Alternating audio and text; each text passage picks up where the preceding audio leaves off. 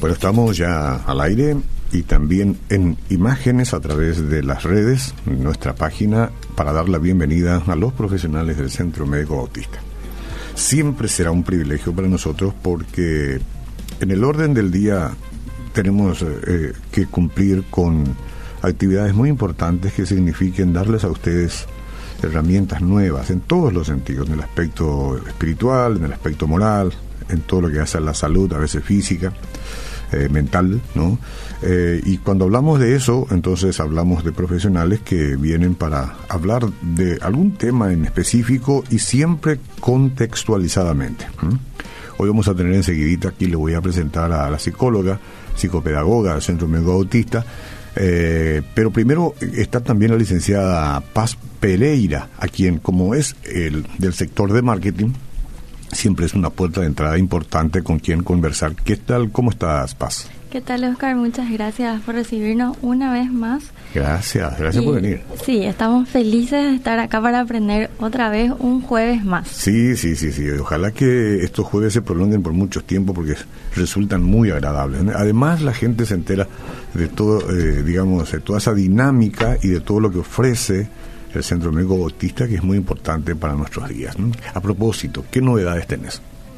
Hoy les quiero contar, ¿verdad?, que el Instituto de Diagnóstico por Imágenes del Centro Médico Bautista a partir del lunes extiende su horario de ecografías de 7 mm. a 9 y cuarto de la noche y las citas pueden ser agendadas en el día hasta las 20 horas. Les recuerdo los números a los que pueden agendar es el 021 688 9180 y el 021-688-9190. Ah, perfecto. Eso es de las 7 de la mañana hasta las 21. Hasta las 21. Todo el día. y bien entrada la noche. De lunes a viernes. Así que no hay argumentos. ¿eh? Digo yo, argumentos en contra. Para decir no tengo tiempo, trabajo, siempre hay oportunidad. Así es. Bueno, gracias por estar con nosotros. Este, Paz Pereira. Licenciada María Lina de No es tanto tiempo, ¿cómo le va a usted? Muy bien, un placer estar de vuelta en mi casa después de mucho tiempo. Pero qué bueno. Se la ve bien, eh, renovada, constante, ¿no? Eh, igual ustedes. Sí, bueno, así tiene que ser. Lo importante es que bueno, uno se ponga mm, como tiene que ser, ¿no? Eh, listo para enfrentar cualquier cosa que se venga y especialmente dentro de la profesión que la suya es excepcional, ¿no? La suya es excepcional. Es psicopedagoga del Centro Médico Autista, del staff, ¿verdad? Así mismo, así hace un tiempo, bastante tiempo. Hace bastante tiempo, eso es bueno, quiere decir de que usted... Nacida y eh, malcriada en el Centro Médico Autista. y eso habla, eso habla mucho de la constancia de uno y de la capacidad, ¿verdad? Este, nadie quiere desprenderse de la gente que vale, ¿no? Es un privilegio estar allí realmente, compartir con la gente y ser útil al, a la audiencia a través Pero cómo no, cómo no, cómo no.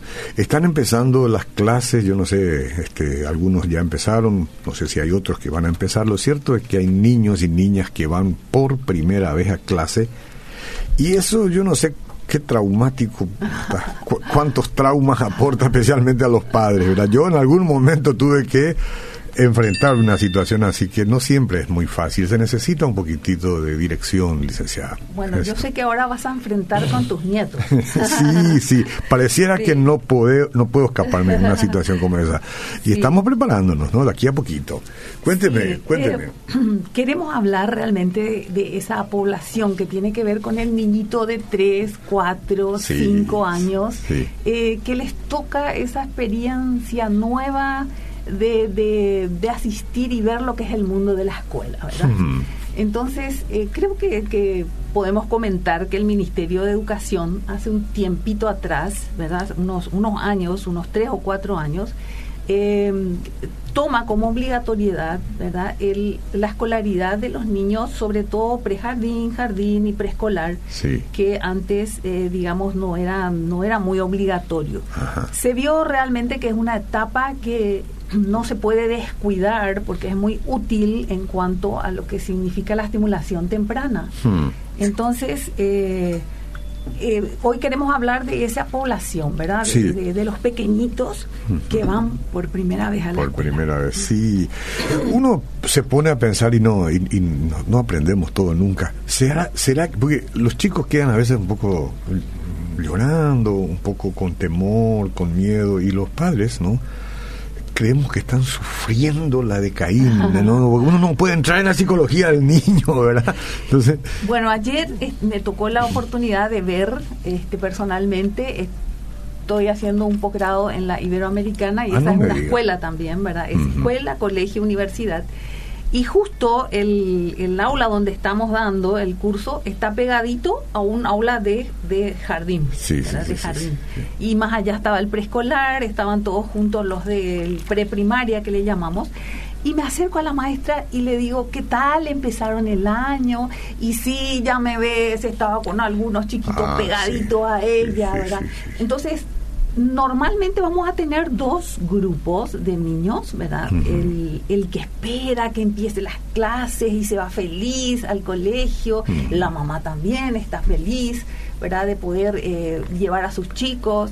Y está el otro grupo de niños, ¿verdad? Que por, vamos a ver algunos motivos por los cuales como que le parece más difícil eh, este, socializar, ¿verdad? Y en vez de ser una experiencia de expectativas positivas, y bueno, vemos a los niñitos llorando, agarrándose la pollera de la mami, ¿verdad? Y bueno, y resulta que era uno de esos yo. Cuando chico dice que yo era uno de esos. bueno, y, pasa que es verdad lo que decís, que no es solo el niño el que sufre. Eh, imagínate la mamá que tiene que dejar lo más preciado que tiene y no lo puede hacer así cuando ve que otros se quedan normalmente, ¿verdad? Así que una regla que conocemos y decimos siempre a las mamás, pero que está bien repetirlo, es no le compares a tus hijos. Hmm. ¿verdad? Vos podés tener cinco hijos, eh, diez nietos y van a ser diferentes todos, van a tener necesidades diferentes y reacciones diferentes. Pero cuando hablamos de, esta experiencia con estos chiquititos, necesitamos entender lo que significa adaptarse. Y entonces eh, la adaptación significa que estos niños puedan aceptar ¿verdad? las normas, nuevos hábitos, nuevas costumbres, eh, de esa sociedad y ese grupo al cual se integra el niño, donde ve caras nuevas, de personas adultas, de niños que no conoce, de maestros, ¿verdad?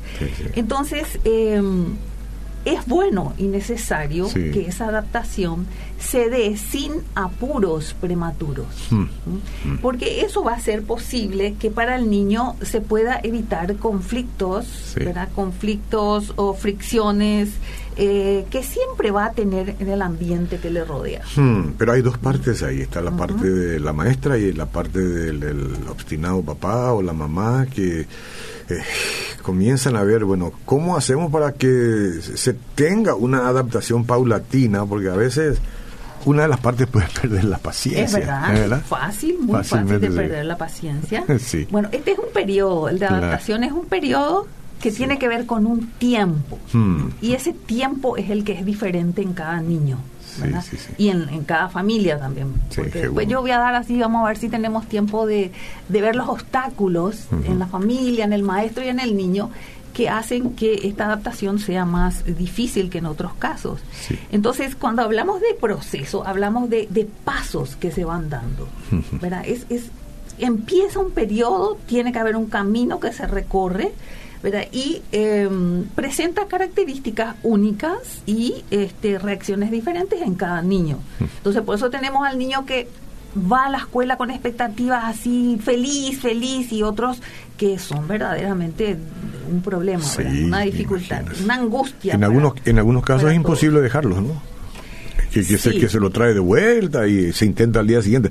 yo hablo de, las experiencias que he visto, ¿verdad? Estamos yo no sé si está bien o mal, pero, de, los sí, sí, vemos todos los días, vemos, y en cada escuela será el tiempo mm. de, de esta experiencia que pasa la maestra, los padres, y no es fácil para la maestra. Admiro mucho a las maestras, sí, eh, ese, ese carácter que tienen que tener no debe ser fácil para nada. Bueno, eh, ¿por qué es tan importante esta etapa hmm. escolar? Esta que llamamos eh, preprimaria de aprestamiento, eh, es el tiempo de preparación, hmm. ¿verdad? Que el niño tiene. Y sabes, Oscar, que hay ya hay estudios que han demostrado en nuestro país, por eso que se hizo la obligatoriedad de la, del, del pre-primaria. Hmm entre niños que han hecho y han pasado por lo menos por el preescolar, ¿verdad? En la capital por lo menos ya tenemos muchas instituciones habilitadas con prejardín desde los tres años, jardín, preescolar y primer grado. En la capital, en el interior se está empezando. Y es un trabajo conjunto del Ministerio de Educación con el Ministerio de Salud, porque Salud también está implementando eh, lo que se llama el DIT, Desarrollo Infantil Temprano. Y la importancia que tiene la, el cuidado, la estimulación en esta etapa. Entonces, ya existen estudios que demuestran la diferencia que existe entre el niño que pasó por este periodo de, de, aprestamiento, ¿verdad? De preprimaria, y el otro que va directamente al primer grado. Mm, mm. Actualmente hay mucho menos, o sea, por lo menos se hace el, preescolar. Pero todavía hay un poco de resistencia. Algunas mamás me dicen, ¿por qué tienen que ir tan temprano a la escuela? ¿Qué pensás de eso? ¿Verdad? Que desde los tres años casi no tienen infancia. Bueno, justamente porque eh, en esta etapa escolar, eh, me acuerdo de un psicólogo llamado Erickson, muy conocido, eh, estudioso de la, de la conducta de los niños. Él dice que la formación de la personalidad del niño está influenciado no solamente por la carga genética, la herencia que trae, sino por el ambiente social que sostiene la crianza de ese niño. Entonces hablamos de la familia, de la escuela, de la comunidad. Y entonces Erickson decía que la personalidad se va a desarrollar mediante una serie de crisis que el niño tiene que ir pasando y que exige del niño soluciones satisfactorias eh, de manera que favorezca ¿verdad? que el niño se integre al ambiente lo menos traumático posible. Entonces, eh, la escuela va a ser el primer, eh, la primera experiencia de cómo le va a ir al niño solo. Claro, claro, claro. Bueno, entonces no está mamá para darle de comer, no está la abuela para cambiarle los pañales, para cuidarle, para pasarle el biberón, eh, no está la nana para orientar lo que tiene que decir. Entonces, si bien la escuela no es un depósito donde dejamos nuestros hijos, más vale, ¿no? pero sí es una institución encargada, a ver, eh, de, enseñar, mm. de enseñar cosas, ¿verdad? Pero la educación lo va a recibir en la casa. Eh, que tiene que ver con la disciplina, con los hábitos, con la puesta de límites, etcétera. Mira, nosotros tenemos muchísimos casos eh, que vemos de niños que están en en preescolar y todavía están con su biberón, por ejemplo. Hmm. ¿Mm? Algunos llegan con su chupete. Porque no puede llevarle a la mamá como, como ah, merienda, porque algunos hasta incluso, ¿no? también los más chiquitos, por supuesto, algunos todavía van con pañales, ¿verdad? Como dando un ejemplo de que no, no pueden todavía manejarse solos, ¿verdad? Hmm. No pueden manejarse del todo solo, ¿verdad? Entonces, ¿cómo ese niño va a enfrentar y va a resolver esa crisis ¿verdad? De, de, la, se llama el, eh, el, trauma de la separación, que algunos lo hacen normalmente y que tiene mucho que ver con la crianza mm. y a otros le cuesta muchísimo, ahora le cuesta, le cuesta tanto a la madre como al hijo, le cuesta. Entonces, eh, ¿cómo ese niño va a resolver ese, ese camino de independencia y autonomía que necesita y que son necesarios para... Eh, prepararle para posteriores exigencias. Que tienen que ver con aprendizajes más eh, requeritivos, eh, más difíciles, etcétera. Entonces es demasiado importante que ese traspaso de la casa a la escuela sea lo más normal, lo más natural, eh, lo menos traumático, que produzca menos crisis en el niño. O sea, anhelamos que realmente sea así. Por eso es importante esa, esa primera etapa. Va a marcar el camino de ese niño, ¿verdad? Va a marcar el camino hacia la independencia y la autonomía para que este niño se pueda manejar solo eh, para posteriores eh, exigencias. yo pienso a veces qué importante es el tema de la confianza aquí, ¿no? Uno tiene al pequeño o la pequeña hasta los tres años y después, bueno, ¿dónde lo llevo? con quién lo dejo, ustedes saben las cosas que hoy por hoy se suceden. Yo sé si hablar de esto en, este momento es muy delicado, pero eh, se debaten las personas en ver en dónde lo dejo, cuál es la institución, ¿no? Eh, en quién deposito mi confianza. Después uno se pone a pensar, ¿cuánto es el tiempo prudencial de dejar a los niños en estas condiciones? Porque generalmente papá trabaja la mañana, lo deja y lo, lo, lo, busca la siesta, una cosa como esa. ¿Es un tiempo prudencial? Eso no es demasiado.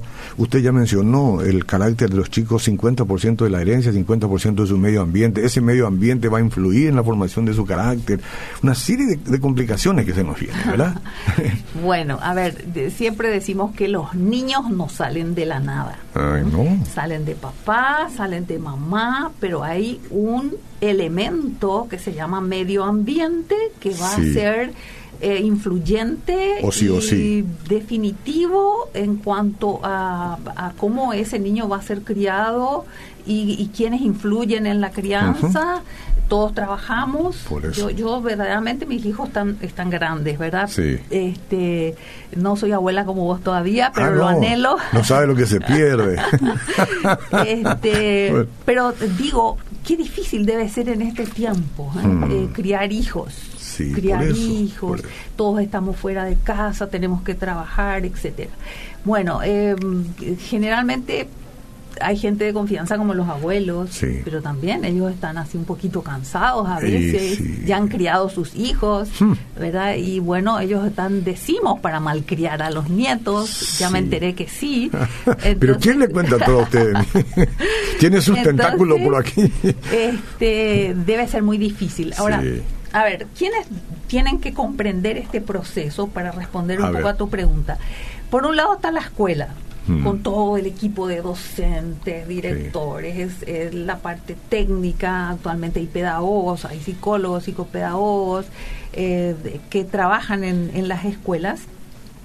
Y por otro lado está la familia, que como decís, deposita su confianza en la escuela, o busca por lo menos una institución donde depositar, donde tener confianza de, de poder dejar a su niño. Y en el medio está el niño. Está el niño que es el protagonista, ¿verdad? Y es el que necesita un tiempo, una atención y un acompañamiento sin apuros prematuros. Sí, no. A veces me preguntan eh, cuál es la mejor edad para llevar a los niños a la escuela, ¿verdad? O, o, qué es mejor, dejarle en casa todavía un año más, un tiempo más, o buscarle ya una escolaridad este, donde puedan pasar eh, el tiempo. Bueno, hay muchos factores, ¿sí? Si yo voy a dejar al niño pequeño con un extraño. De igual manera, sí. Con un extraño. Hablo de niñeros, de empleadas, etcétera. A no ser que esa persona encargada eh, sea parte de la historia familiar, ¿verdad? O sea, encontramos personas que están años allí, que crió a la mamá del niño, bueno, como que son de confianza. Entonces, eh, siempre va a ser mejor dejar a ese niño en un ambiente donde hay profesionales que entienden el manejo y que de paso le permita al niño compartir con sus pares, pasar las horas jugando, porque el niño aprende jugando. Claro. ¿verdad? Aprende jugando. Siempre y cuando la institución respete los eh, periodos de desarrollo del niño y no le exija hacer cosas que no puede. ¿verdad? Entonces, eh, ¿Y quién evalúa eso? ¿Los, padres pueden hacerlo de alguna forma? Hay, hay controles, ¿verdad? Sobre todo de las guarderías, ¿verdad? Eh, tenemos más controles de parte del Ministerio de Salud, donde exigen que hayan profesionales eh, de la conducta como psico, psicólogos, psicopedagogos. Entonces hay más control, ¿verdad? Hay más control. En realidad, lo importante es que el niño sienta que estamos contigo. Aunque mamá no esté, ¿verdad? Eh, la persona pueda eh, ganarse la confianza del niño y no es muy fácil. Se asume, se asume, cuando la escucha usted, eh, se asume o asume o se asume de que papá y mamá trabajan. hoy en día. Eso es lo que asumimos, ¿verdad? Casi, casi nadie queda en casa a cuidar, ya las mamis no, no quedan porque tienen que trabajar y seguramente las condiciones actuales así la obligan. De cualquier manera, este, eh, esa es nuestra realidad y tenemos, no sé si, no sé si todo esto se plantea a razón de esa necesidad de que los padres trabajan o si es de verdad la necesidad de que el niño socialice ya desde, desde bien pequeño. Bueno, la... Eh, o ambas cosas. La clase maternal es de tres años. Tres años, sí. la clase maternal es de tres años. Luego vamos a prejardín de cuatro y bueno, estamos con cinco jardín y seis años preescolar, este, están muy rígidos en eso, ¿verdad? Sí. Y entonces, eh, para muchas familias es una solución es una solución. Sí, para muchas parejas jóvenes. Pero ¿hasta, cuán, hasta dónde es tan obligatorio eso? ¿Uno puede ir directo al preescolar o no? Ah, preescolar es obligatorio. Jardín preescolar ya es obligatorio, sí, sí. Okay, Y lo otro como que todavía, ¿verdad? Es un poco opcional. ¿verdad? En ese sentido. Pero se aconseja por las cosas que estás diciendo. Se aconseja porque implica trabajar con el niño desde esa etapa, estimularle en todas las áreas, ¿verdad? Eh, hay hitos del desarrollo que se tienen que cumplir y que a veces no se cumplen por un montón de factores en casa. ¿Cómo no? ¿Cómo no? En casa. Entonces, eh, si me permitís, quiero hablar un poco de algunos obstáculos así comunes que encontramos nosotros en la entrevista que solemos tener con los padres que llegan por este problema, eh, que, retardan, obstaculizan un poco la adaptación de estos niños. Entonces, eh, es común, por ejemplo, eh, ver padres que tienen mucho temor de, de, dejar solo a sus hijos. Sí. Eh, ya sea por falta de confianza, de información, por falta de paciencia, de, serenidad, etcétera. Entonces pueden ser un obstáculo para que el proceso de adaptación sea eh, más rápido, ¿verdad? Bueno, entonces ese es un, un obstáculo, el temor. Otro que nosotros vemos muy común es el exceso de ansiedad y la prisa porque el niño quede sin llorar. Entonces, eh, ¿qué pasa? Que el niño eh, siente la ansiedad del papá, ¿verdad? O de la mamá. Que desde que se sube al auto ya le empieza a dar consejos, ¿verdad? Eh, no llores, portate bien, si vos te portas bien, después te voy a llevar a McDonald's y de tal no vamos a ir a lo de la abuela y no sé qué, ¿verdad? Ya le está pintando una, Desde que se sube hasta que se baja. Bueno, le llena de consejos a ese niño. Entonces, ¿qué pasa? Son padres demasiado ansiosos que contagian la ansiedad al niño. Entonces estos niños se dan cuenta. Y, bueno, y en, vez de estar así en paz y tranquilitos lo más que puedan, bueno, entonces también ellos están ansiosos y con prisas, ¿verdad? El niño. Encontramos eh, algo muy común como obstáculo, eh, la sobreprotección exagerada. Es decir, aquellos, aquellas mamás sobre todo, y esto se ve mucho en mamás solteras, mamás separadas, mamás que están solas, ¿verdad? Con, Alguna inseguridad ya tienen luego o, dos hijos, ¿verdad? Esa sobreprotección exagerada que le impide soltar a ese niño. ¿verdad? Soltar mm. a ese niño en ese ambiente que necesariamente tiene que estar o tiene que participar. ¿Y cuál es la consecuencia? Eh, vuelven niños inseguros, o sea, desarrollan niños inseguros, dependientes, lo que nosotros llamamos inmaduros emocionales. O sea, la inmadurez no es una enfermedad, es una condición en el desarrollo. Entonces, vos a ver que hay niños que maduran más rápido que otros, ¿verdad? Pero en este caso estamos hablando de la madurez emocional. Sí. ¿Qué, qué, qué medimos en la madurez emocional? O en el niño inmaduro emocional. Es el niñito llora fácil, no sabe esperar, se frustra con facilidad, eh, eh, no sabe o le cuesta eh, entender no hay, no se puede esperar. ¿Y qué va a pasar en la escuela? La escuela es un lugar donde hay una maestra que da órdenes, él tiene que poder escuchar y obedecer, porque si no ya entramos en el grupo de niños eh, con problemas de conducta, con actitudes negativas hacia la escuela, ya le llaman a la mamá, le dicen algo pasa con tu niño, tenés que ver, tenés que buscar ayuda, etcétera. Entonces, no, no, no hablamos con el niño, hablamos con la mamá, o hablamos con el ambiente familiar que sostiene esa crianza. Entonces, eh, te decía, un niño inmaduro emocional, vos le vas a ver con el biberón que se va a la escuela, se va todavía con el biberón. En sus tres años, tres años, eh, cuatro incluso, ¿verdad? Así sí, eh, a ver, un odontólogo te va a decir no, no, biberón ni este chupete no, porque inclusive este, tiene que ver con el arco después de los dientes, algo así, ¿verdad? Pero es un poco la señal del niño eh, de, de, tener algo con que agarrarse por la inseguridad que tiene, por la necesidad de apoyo. Eh, hay niñitos, te estoy hablando de cuatro o cinco años, que es la etapa que estamos comentando, no pueden comer solos todavía, mm. porque le dan en la boca. En casa le dan en la boca. Ah, no, hay que, Entonces, eh, no, van al baño, no, no pueden todavía manejarse solitos, ni bajarse la ropa. Pero bueno, entonces son resultados de niños sobreprotegidos. A ver, ¿qué plantea usted en estos dos minutos finales para que los padres puedan resolver como puedan, ¿no? Este, en base a sus consejos, eh, estas cuestiones que se deben superar, estos obstáculos, digamos que hay que superarlos para poder vivir una vida un poquitito más algunas algunas estrategias, ¿verdad? Algunas acciones rápidas este, que, que pueden ayudar tiene que ver, por ejemplo, si la mamá sabe que su niño está muy pegadito a ella, ¿verdad? Que no, no que le cuesta de, de separarse de la mamá. Algo, mañana empiezan las, las clases en la mayoría de los colegios este, públicos, pero sería bueno que esta mamá o la persona encargada tenga tiempo de llevar al niño, por ejemplo, fuera de las horas de clase a visitar el colegio, a visitar la escuela, ¿verdad?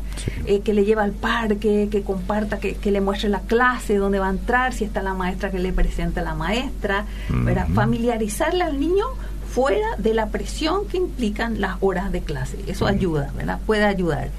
Eh, trabajar con el niño en casa, ¿verdad? Antes de ir a la escuela, mostrarle el uniforme, que se pruebe, hablar del uniforme, qué lindo te queda, preparar la mochila, cargar las cosas en la mochila, eh, simular que se van a ir a la escuela en la casa. Es una preparación, ¿verdad?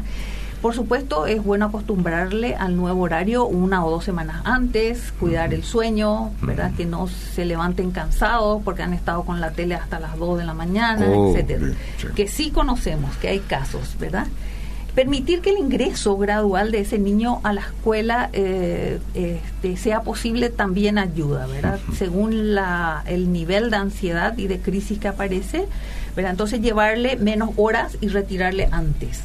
Para eso hay que hablar con la escuela, con la institución de hecho, es importante una entrevista inicial que el padre pueda tener con los maestros y contarle un poco las características de su niño, de modo que la maestra esté como más atenta a ese niño y no al que ya se maneja solito y no tiene problemas. Entonces, eh, papá y mamá nunca lleguen tarde a buscar al niño.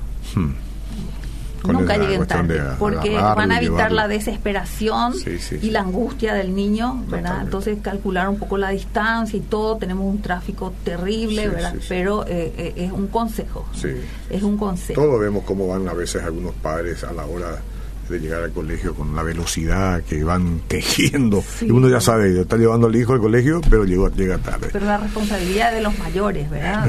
Nuestro, tiempo está terminando, licenciada. ¿Qué, cosa? Esto es para continuar. ¿Por qué no viene el próximo jueves? Así seguimos. Con gusto. licenciada, ¿algo más que quiera agregar? Sí, eh, los padres que nos están escuchando y quieren compartir con algunos otros padres que no nos pudieron escuchar, les invitamos a leer el artículo que escribió la doctora. Están en nuestras redes sociales en Facebook como Centro Médico Bautista, Instagram arroba Centro M Bautista y en nuestra web www.cmb.org.py. Y si alguien quiere una consulta con la psicopedagoga, puede llamar, supongo, para hacer una cita con ella. Sí, para citas médicas estamos en el 021-688-9900. Perfecto, cuando llame ahí puede pedir hablar entonces con la profesional que está hoy con nosotros acá ella es la licenciada María Lina de Nois y seguramente van a encontrar un trato tan agradable como ustedes sintieron que lo tuvo aquí con todos nosotros. Gracias, licenciada. Bueno, muy ¿eh? amable. Hasta, una próxima ocasión. Seguimos.